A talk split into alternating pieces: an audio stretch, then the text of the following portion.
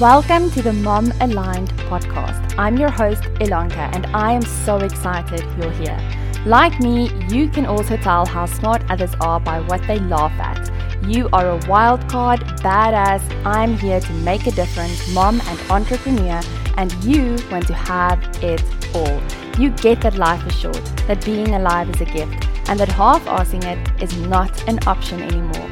But your brain can also be a total psycho at times.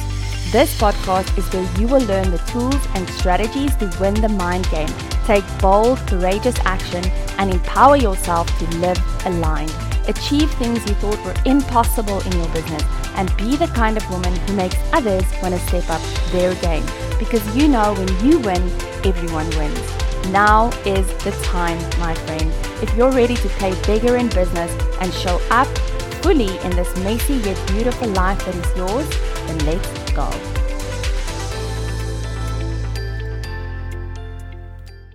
Welcome to this week's episode of the Mom Aligned podcast. This is episode five and it's titled What to Do When You've Tried Everything.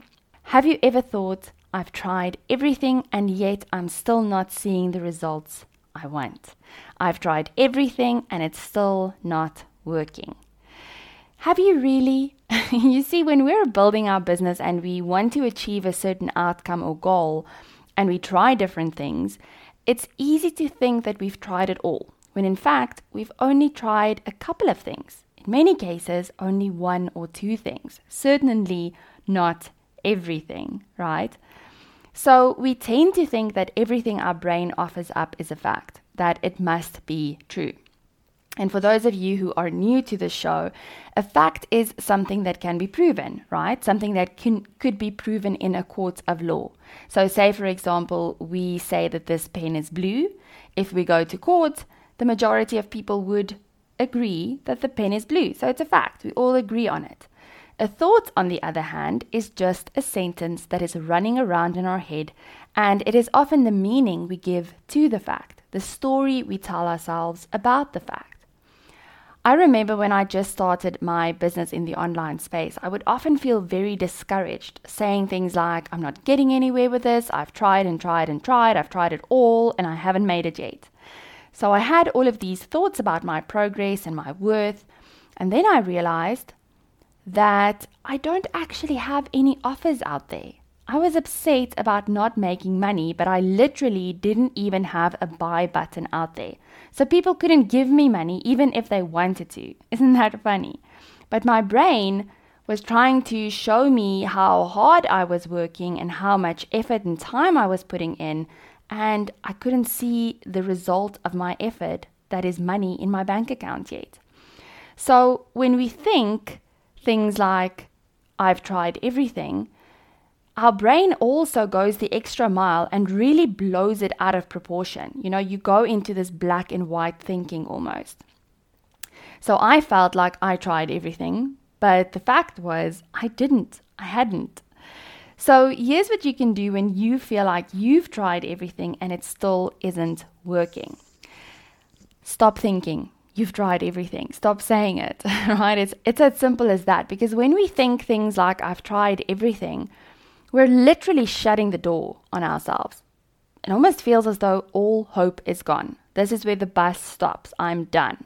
And it feels pretty miserable, doesn't it? It's, it doesn't make you feel like you want to get out of bed in the morning and go pursue that goal, right?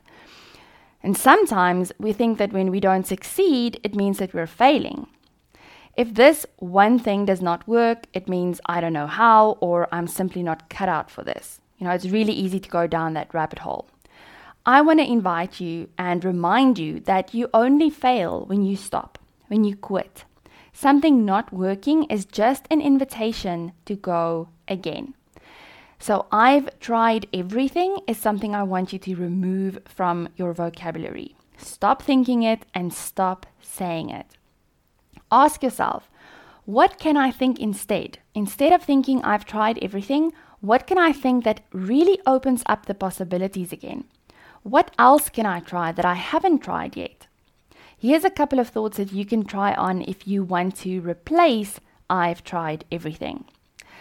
Try on I will figure this out. How does that make you feel? Another thought can be something like, I'm resourceful and smart and I can do hard things. I've done hard things before, like birthed and raised children. the more I fail, the closer I get to succeeding. That's another one that really makes me feel like, you know, it's okay to fail. It's okay that this isn't working exactly as I planned. It just means that I'm learning and that I'm moving closer towards my goal. Another thought is I have the desire to achieve something. It also means that that thing that I desire is available to me and that I have everything I need in order to make it happen. So, for us to live an aligned life, you know, for us to live a life that is aligned with who we really are, we have to check in with what we're thinking and what we're saying to ourselves consistently because this really can stop us in our tracks or make us move forward, make us feel like we want to get up and, you know, chase that goal that we've set out for ourselves.